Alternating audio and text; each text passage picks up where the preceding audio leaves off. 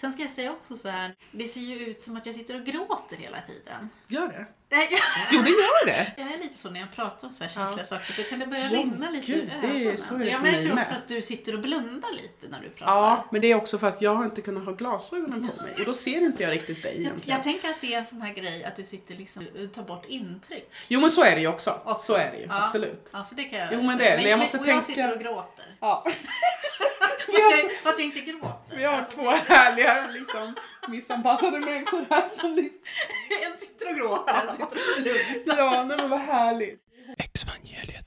Jag skulle, jo, jag skulle bara vilja förtydliga att jag, jag har den här upplevelsen eh, av att komma ut i en så kallad evangelikal miljö. Där jag befann mig när jag kom ut som homosexuell. Eh, det var Eh, på en, en pastorsutbildning på Örebro Missionsskola i ett samfund då, som heter Evangeliska Frikyrkan. Eh, och jag var med i en församling som hette Vinjard i den staden. Eh, och det var liksom det som var mitt liv. Det var det som var min miljö där och då. Och det här är kanske 18 år sedan nu. Eh, 18-19 år sedan. Eh, så att det är på ett sätt länge sedan, men det är ändå nutid. Och det jag eh, tycker är viktigt när jag pratar om de här sakerna, eh, det är att alltid så här poängtera ändå att jag kan berätta om, det här var en väldigt svår upplevelse för mig. Det blev väldigt hårt, jag blev väldigt liksom på olika sätt dåligt behandlad, dåligt bemött. Och man kanske kan säga om man vill vara snäll att jag blev valhänt behandlad och valhänt bemött. Eh, det finns jättemycket att säga om det, så här, varför det blev som det blev. Men för mig blev resultatet att jag inte kunde eller fick läsa vidare till pastor, vilket var det som jag hade som målsättning där och då i livet.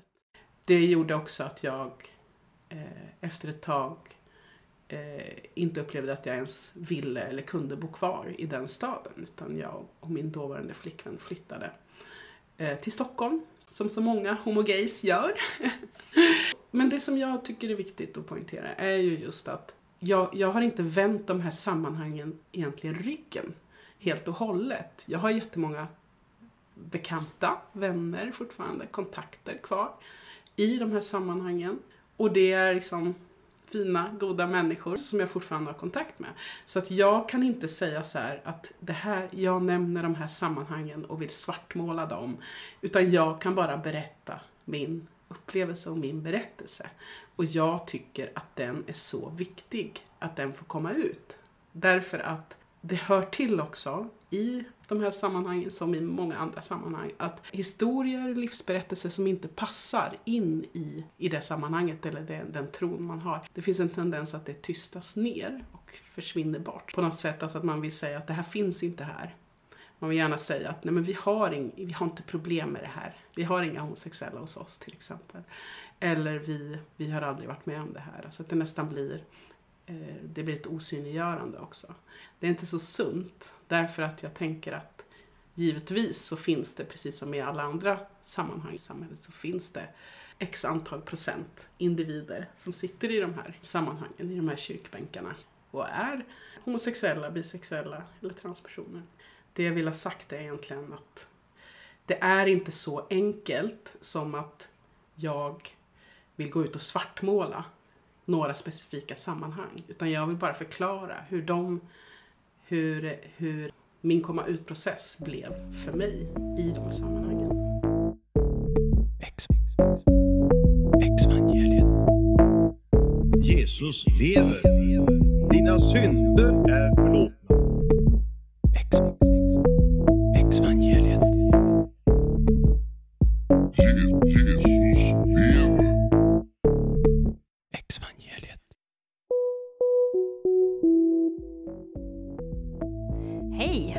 Hanna här och välkomna till femte avsnittet av Exvangeliet.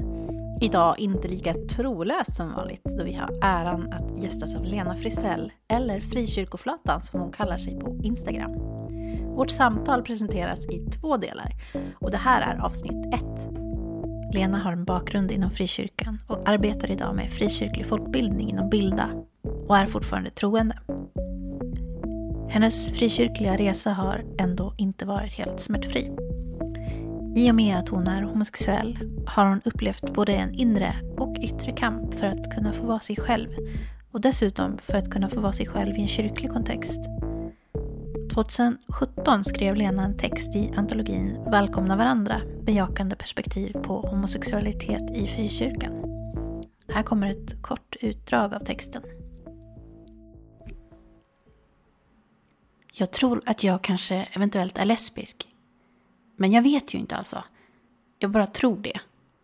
Eller vad tror du? Året var 1996. Jag var 23 år.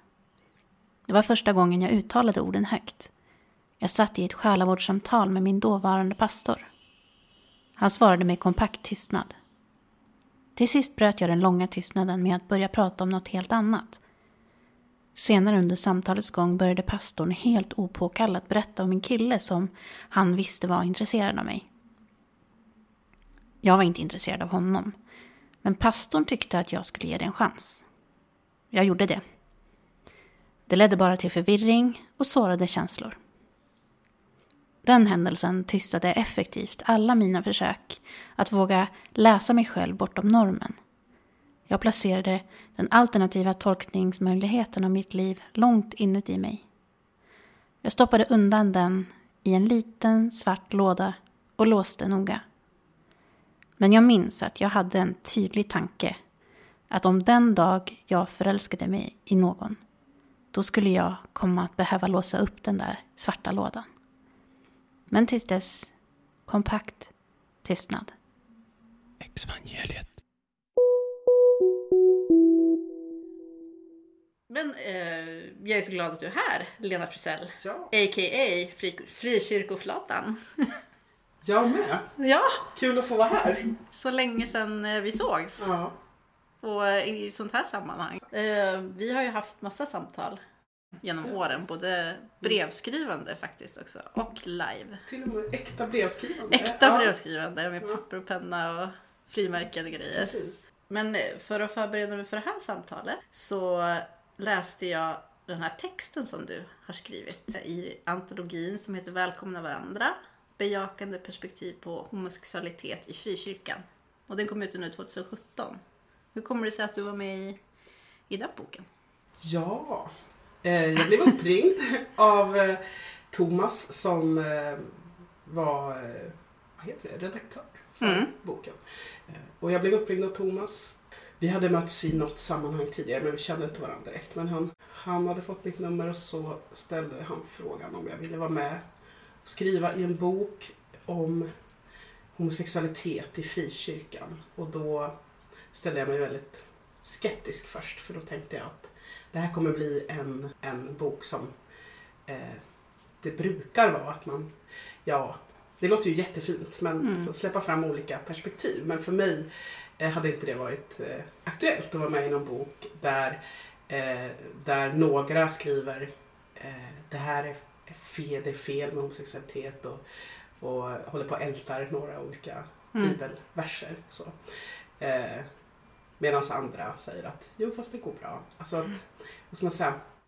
Eh, Min, min eh, upplevelse tidigare har väl varit att de böcker som har skrivits i svensk frikyrklighet har varit eh, böcker där, det, oh, där, där utgångspunkten är att oh, det här är så, så svårt. Det är en Mm. väldigt svår, svår fråga så vi vet inte hur vi ska förhålla oss. Medan Mm. jag på något sätt redan då för tre år sedan kanske hade kommit till det i livet att det här är inte svårt.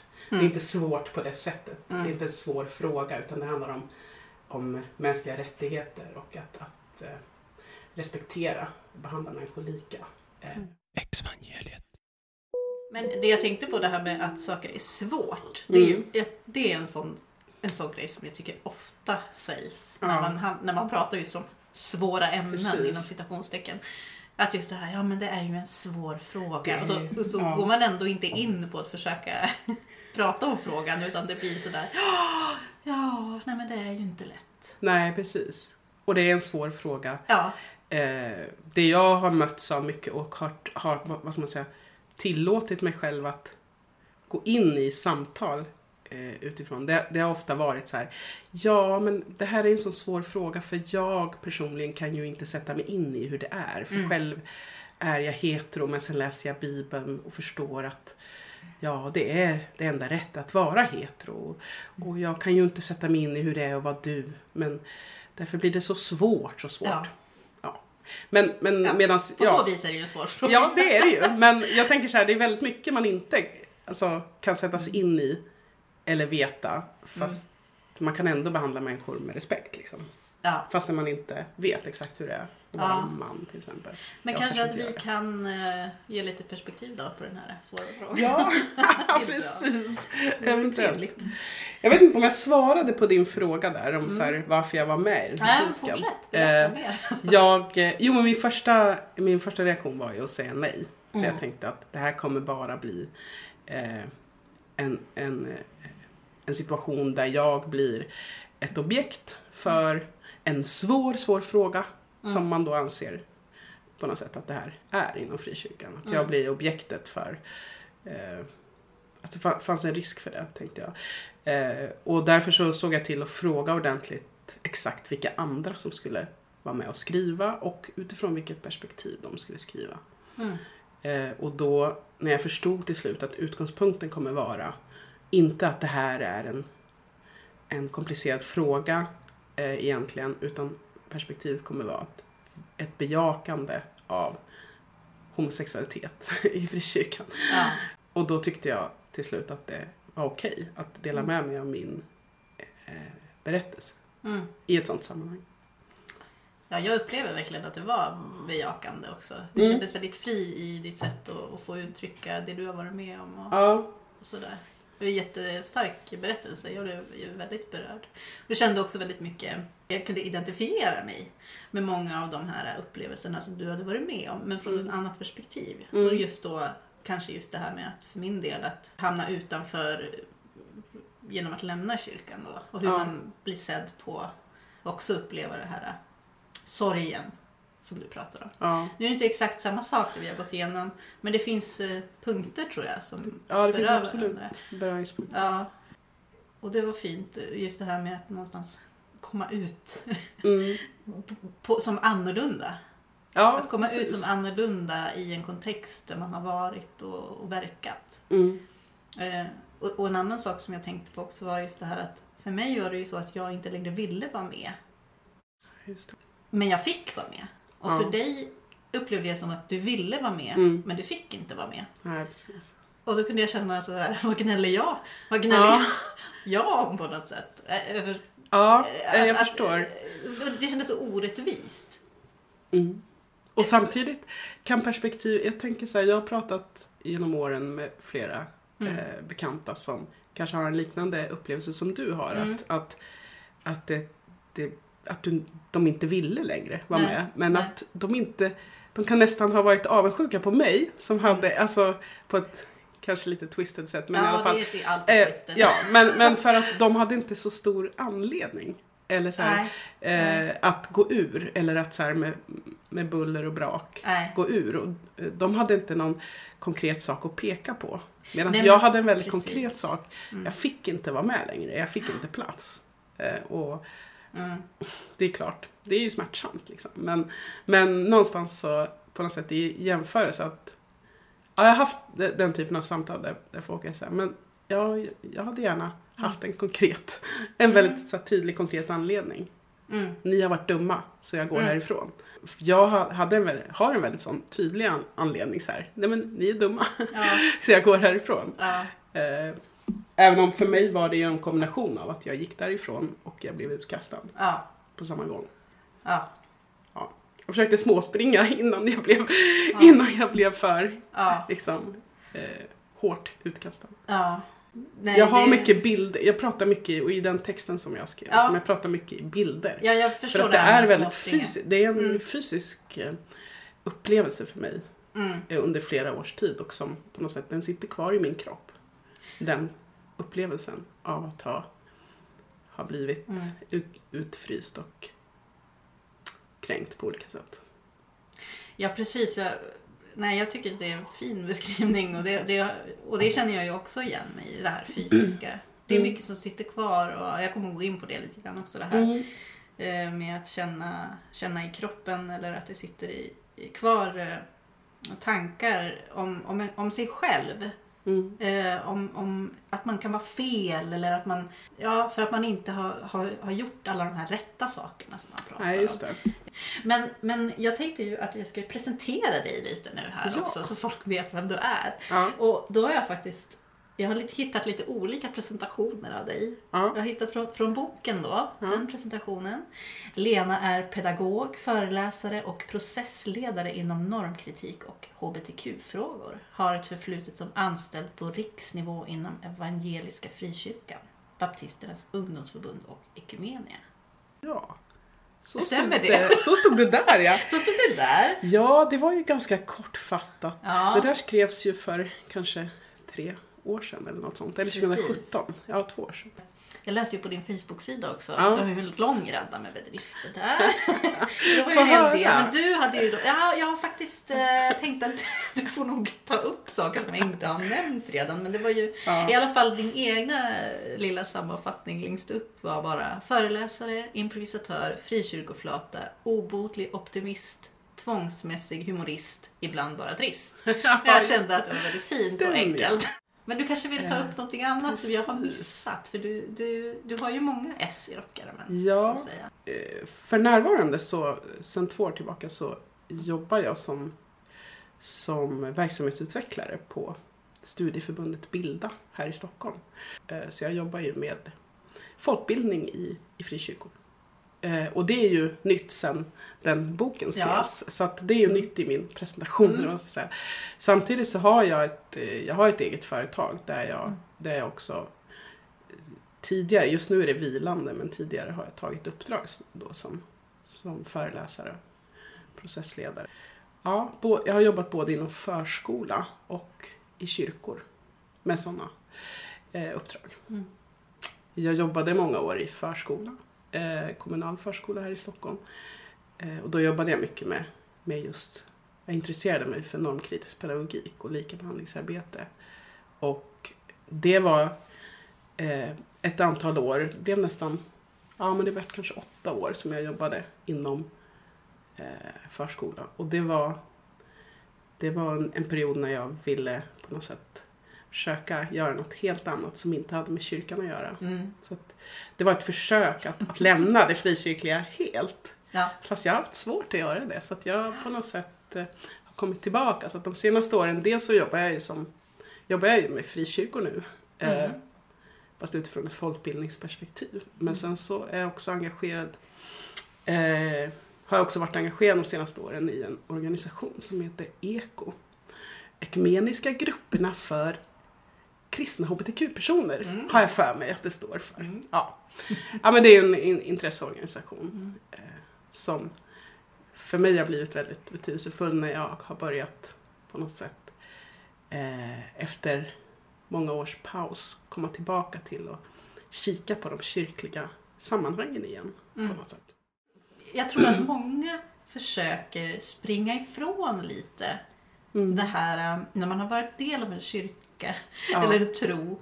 Och liksom så här, äh, nu, antingen om man har lämnat eller om man bara liksom har dekonstruerat och, Ja. och gått åt ett annat håll.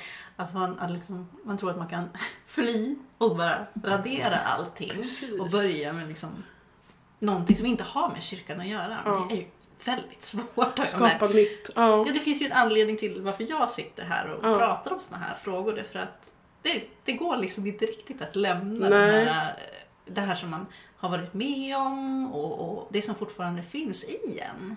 Och Precis. människor som man har mött och problematik som man ser. Och, Jag har länge irriterat mig verkligen på att det är så där. Ja. Alltså för jag känner ju, ja det är precis så jag har upplevt det. Att det, det har inte gått att, att lämna det helt och hållet. Och jag har varit arg på mig själv. Eh, anklagat mig själv för att, men varför ska jag fortsätta älta? Varför ska jag Mm. fortsätta gå tillbaka i miljöer som inte gör mig, eller som har gjort mig illa på olika sätt. Men under flera år som sagt så jobbade jag ju, försökte jag att inte vara i kyrkliga sammanhang överhuvudtaget. Även om jag har fortfarande alltid haft många vänner och bekanta och familj och så inom kyrkan.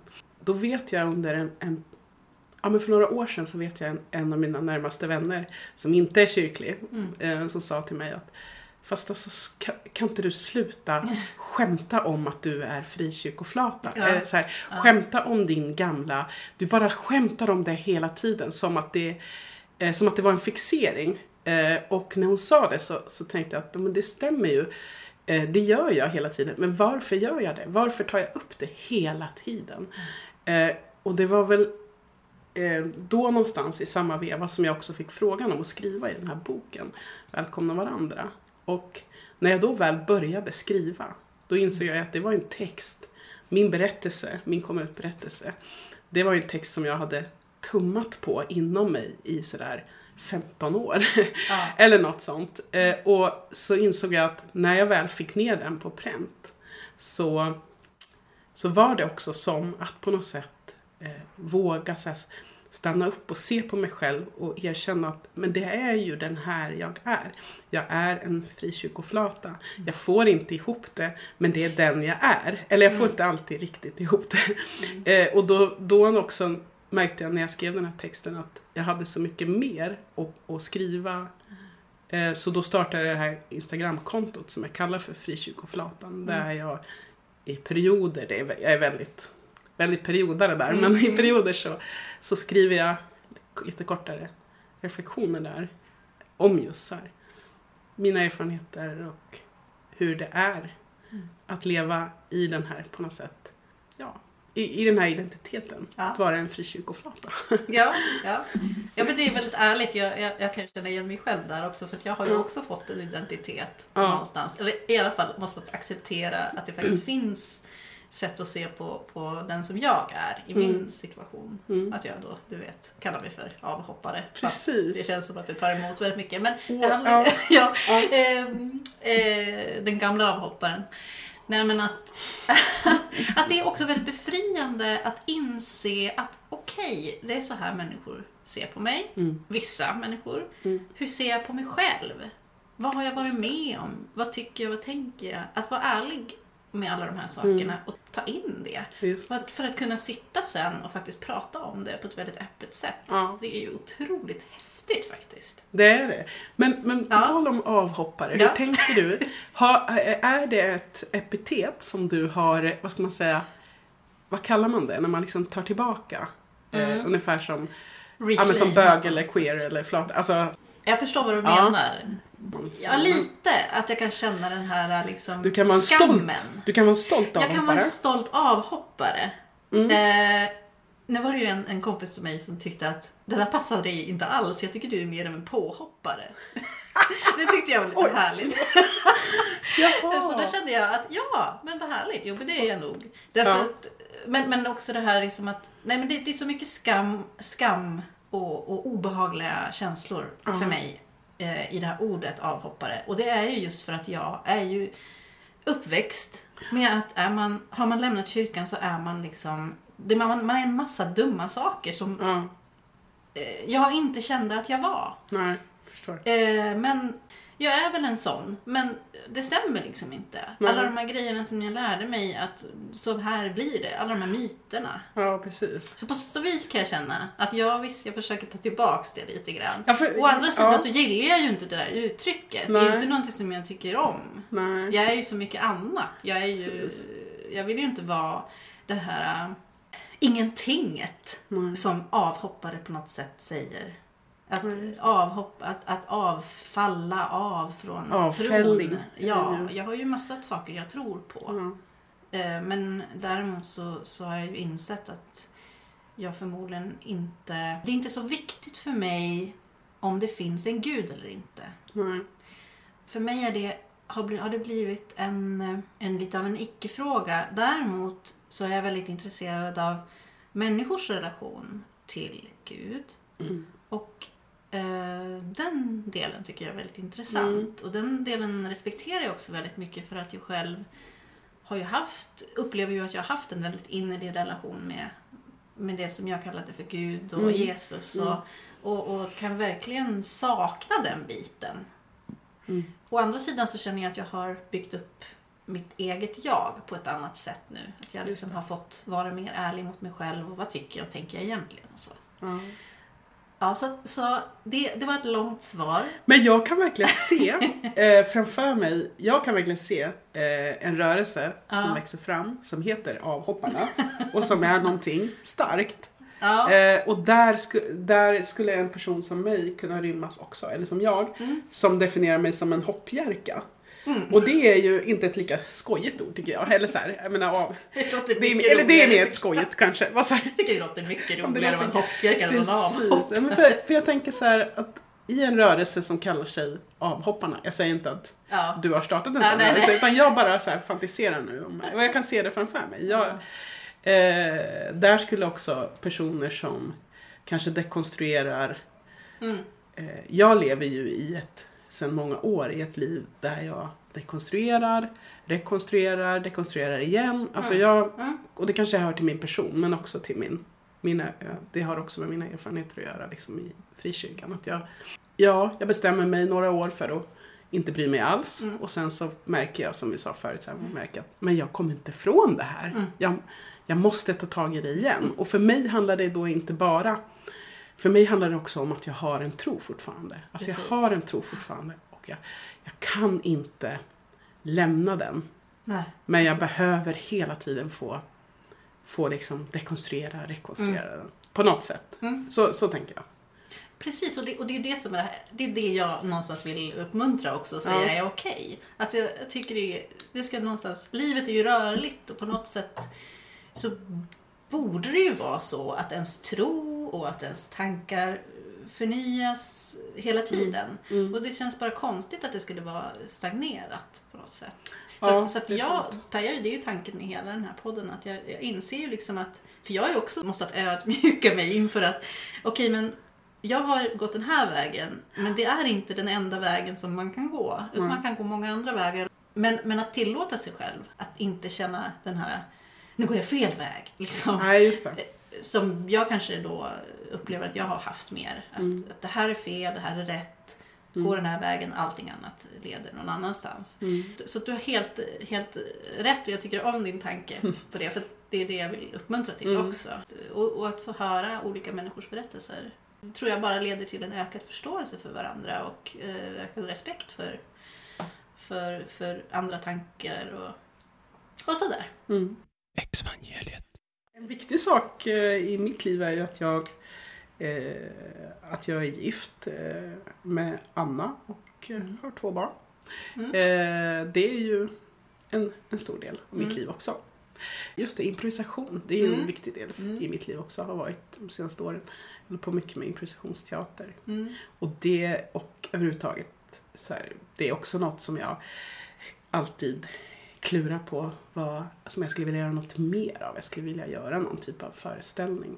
Mm. Eh, så det, det, det jobbar jag lite på inombords. Jag skulle vilja göra någonting med Frikyrkoflatan som är Mm. mer sceniskt också. Ja, men det, det behöver vi inte prata mer om Nej, nu. nej, men det är jättespännande för att det, det är ju många som har hört av sig till mig nu Ja. och jag har haft, är ju just kreativa Ja. personer. Jätte, jättemånga musiker Ja. och människor som håller på Kanske blir det en och- föreställning som heter Avhopparna. Vi får se. Kanske. Ja. Vi får se, vi får bolla lite. Ja. Jag har ju då gjort lite anteckningar på den här texten som du Mm. hade skrivit. Så om det är okej med dig så går jag gärna igenom lite av det. En sak som jag tänkte på att vi skulle prata om det är det här med fundamentalism faktiskt. Ja. Som du pratar lite om. ehm, Ja, det gör jag lite längre. kanske. Ja, för Ja. jag tänkte att det var någonting som jag skulle vilja liksom definiera lite grann. Ja, Då går jag rakt in på de tunga frågorna. Ja, för du pratar om att, att det här som du gick igenom, ehm, Mm. vilket vi också kan gå in på lite mer sen, men, men, men att du pratar om att, att du tänker att det var strukturen som gjorde det här. Mm.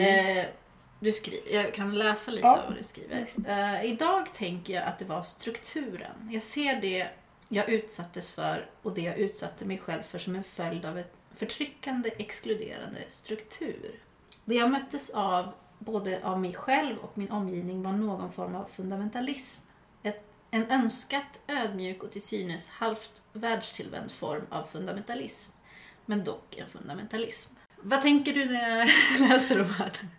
Ja, först och främst tänker jag, har jag skrivit Ja, så? det ja, det har jag tydligen. Ja, jo men jag känner ju igen det. Du pratar om den här Ja. sociala strukturen, Mm. alltså att, att det fanns ett systematiskt osynliggörande, ett förnekande och Precis. fördömande av andra, li- andra livsberättelser än den Ja. heterosexuella. Just det. Och, och då tänkte jag först och främst, liksom, vad- är egentligen fundamentalism? det Just används ju liksom väldigt så här Mm. Vitt och brett. Nu blir jag lite nervös när du ställer nej, den frågan. nej, men det behöver du inte för jag har gjort lite Ja, anteckningar. men det är bra. jag har googlat lite. Nej, Superbra. men, därför att det är ju verkligen ett begrepp som man slänger sig med hit Mm. och dit. Och har ju faktiskt en, en kristet, ett kristet ursprung från början. Att det var en, en, en, rörelse som uppstod ungefär samma tidsperiod som pingströrelsen. Som, eh, det, det beteck, var beteckningen på den bibelfundamentalistiska rörelsen. Som var en amerikansk bibeltrogen kristen kalvinistisk rörelse. Som var en reaktion mot modernismen och liberalteologin. Mm. Så man ville väl gå tillbaka till ja, vad Bibeln faktiskt sa. Mm. Vi ska inte liksom vara för Mm. liberala här när vi tolkar. Bibeln och så vidare. Eh, sen så har väl det här, det här begreppet har ju använts på massa andra, andra saker på senare tid. Du menar, det är ju inte några, det är ju inga, inga pingstkyrkor som kallar sig fundamentalister direkt. Det är ju verkligen ett Nej. skällsord. Men Mm. kanske evangelikal har liksom är den, det ordet som man använder idag för den typen av rörelse. Ja. Ehm, ja, vi ska Ja. inte... Jag försöker komma vi, på vad jag själv Ja. menade när Mm. jag skrev. Eller Precis. alltså vad jag själv egentligen, hur jag definierar fundamentalism.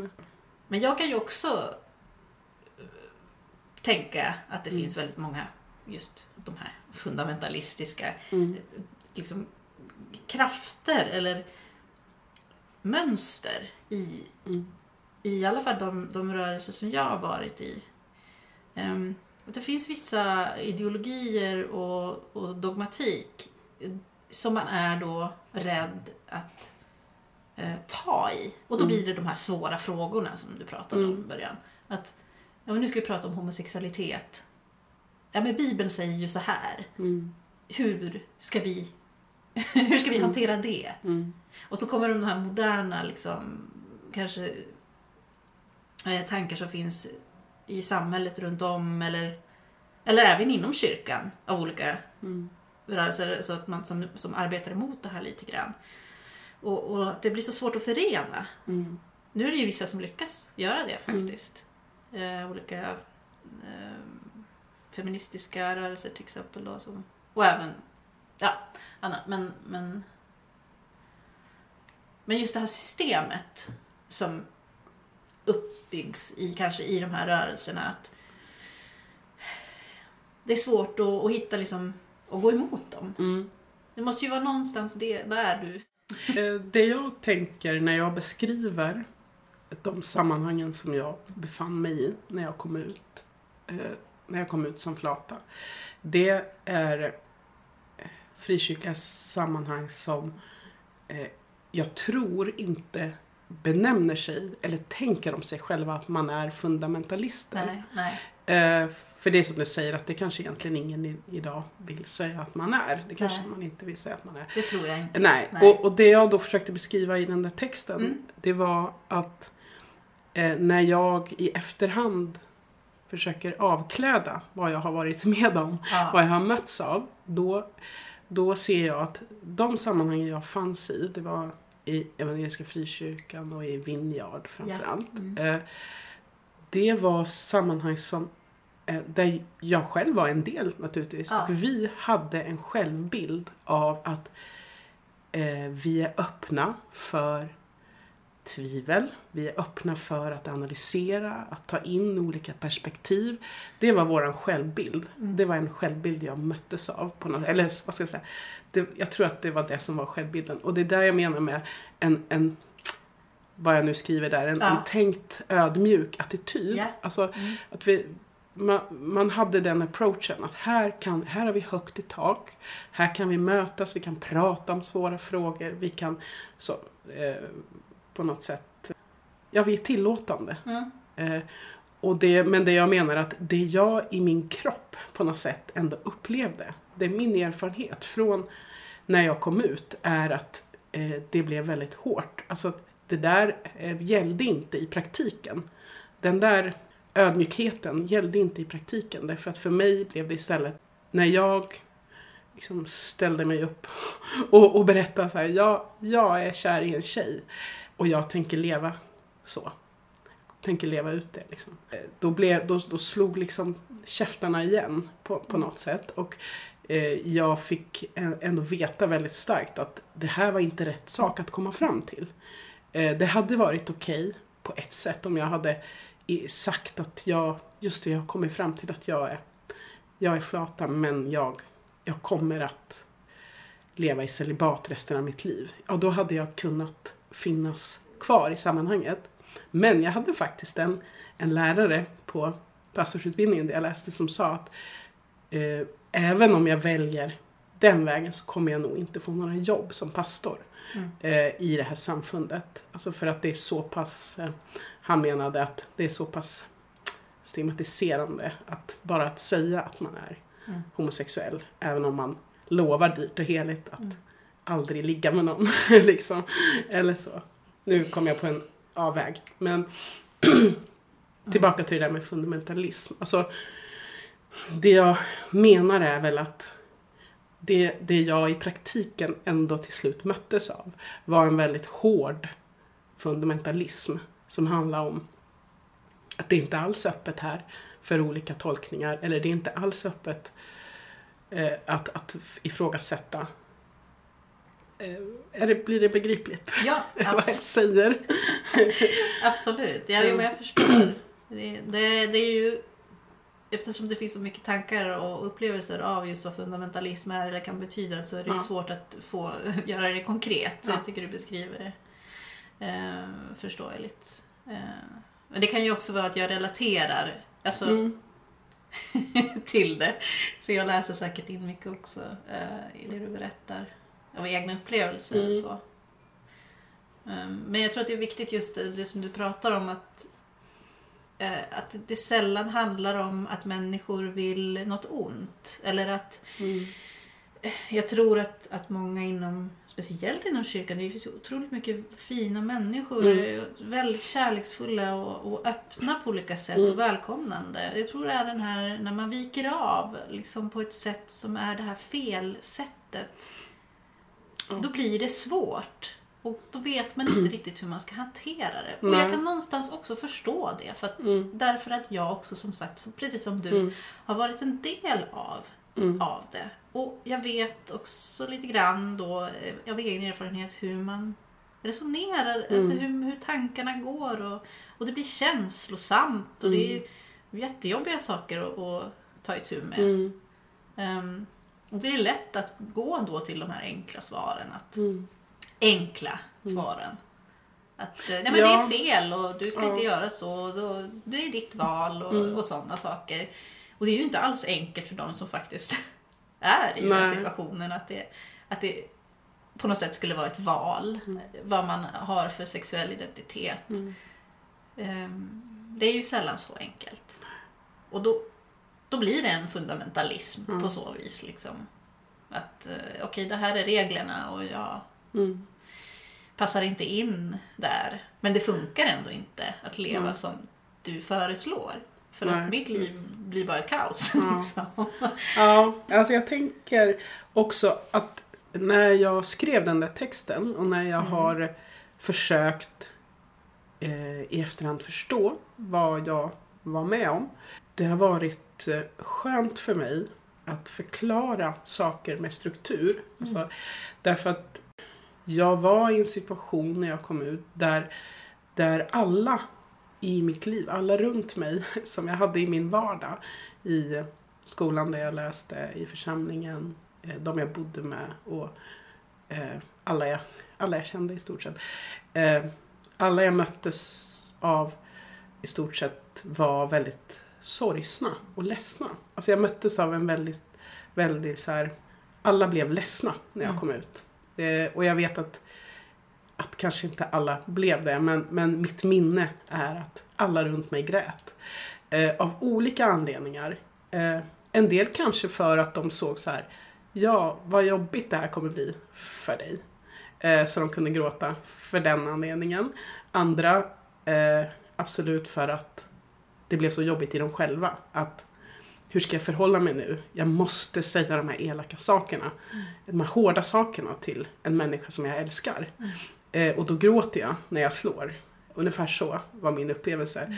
Och då har det varit, för mig har det varit ett, det har varit skönt att i efterhand kunna ändå förklara det med struktur. Även om det självklart går att se till varje enskild individ och tänka men herregud att du inte, du eh, liksom kloka människa inte kunde bara se förbi strukturen eller se förbi det här och bara se en annan människa som du älskar och försöka behandla den Ja. på ett bra sätt. Ja. ja. Jag förstår vad du menar. Ja. Det, det, det, gör det mer begripligt, eller vad ska man säga, som du säger, det, det är skönt att tänka att det har Mm. med strukturen att göra. Men det, är ju faktiskt också så att jag, man kan ju vara helt övertygad faktiskt om att det här är någonting bra. Mm. Så Mm.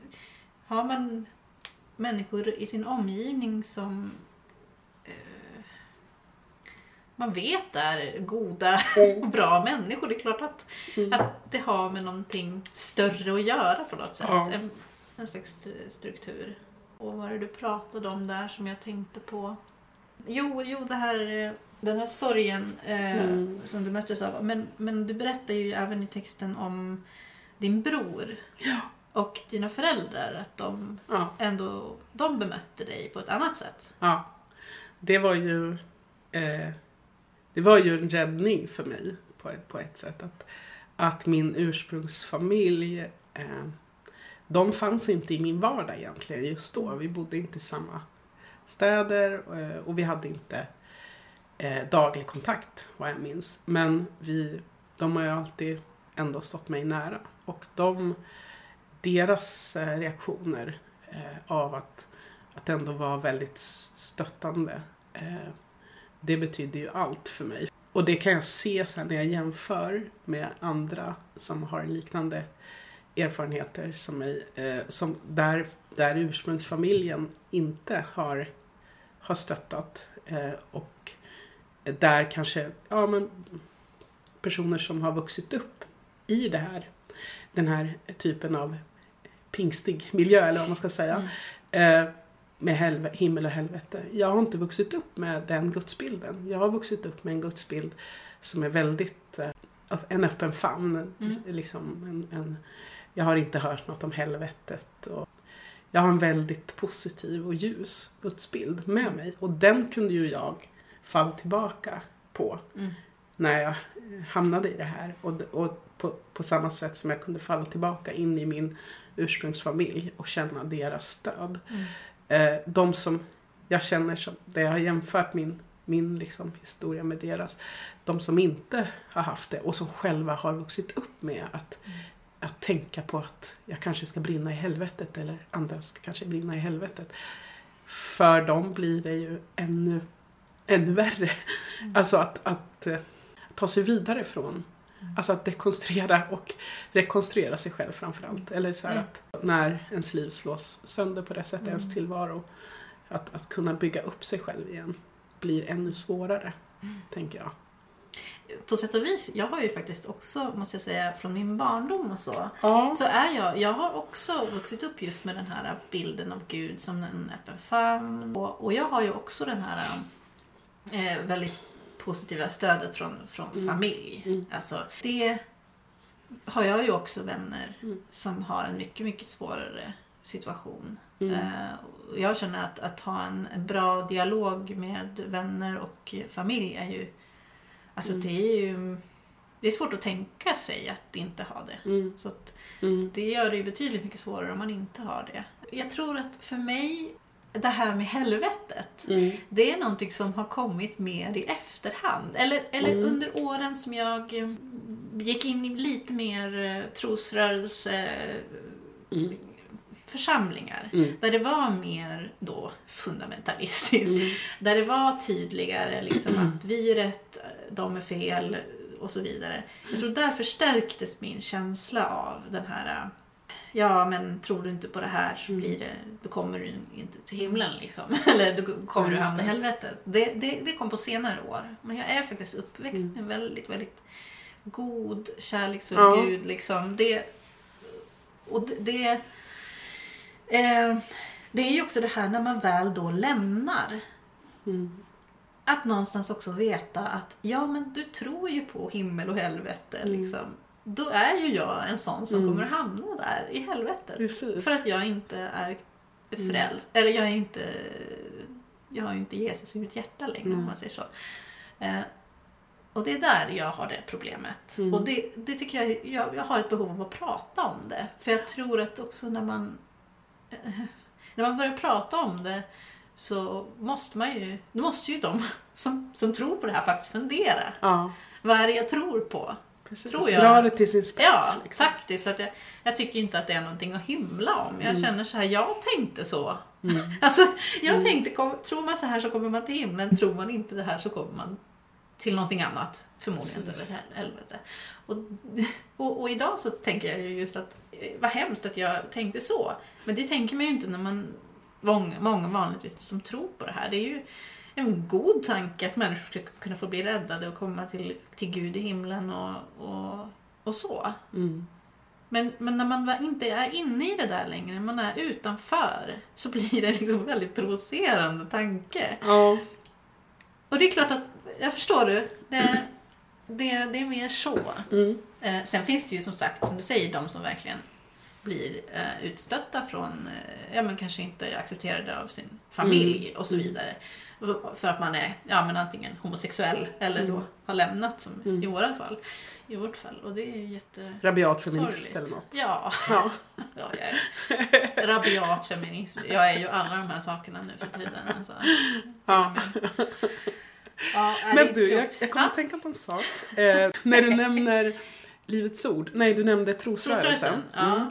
Då, då inser jag vad, eh, eh, vad det var jag tänkte på förut när vi pratade om fundamentalism. Och det sammanhanget jag fanns, alltså när jag beskriver det som eh, eh, blinda fundamentalister på något sätt. Alltså att vi i det sammanhanget, vi tyckte vi är inte galna som Livets Ord. Förstår du? Man sa kanske inte exakt så, men jag tänker att tanken var så här, vi är inte så här tokiga som Ulf Ekman eller, eller trosrörelsen. Utan vi, vi, vi tar in liksom mänsklig, vi är mänskliga. Här är vi mänskliga.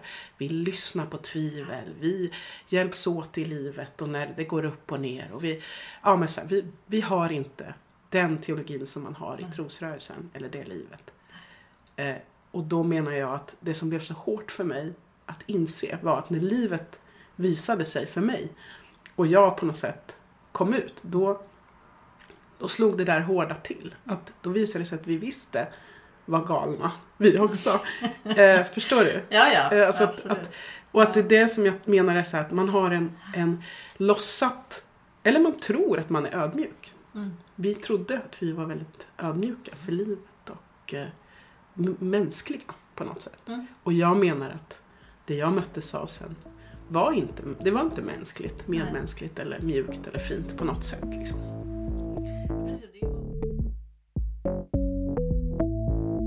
Nästa vecka fortsätter alltså mitt och Lenas spännande samtal.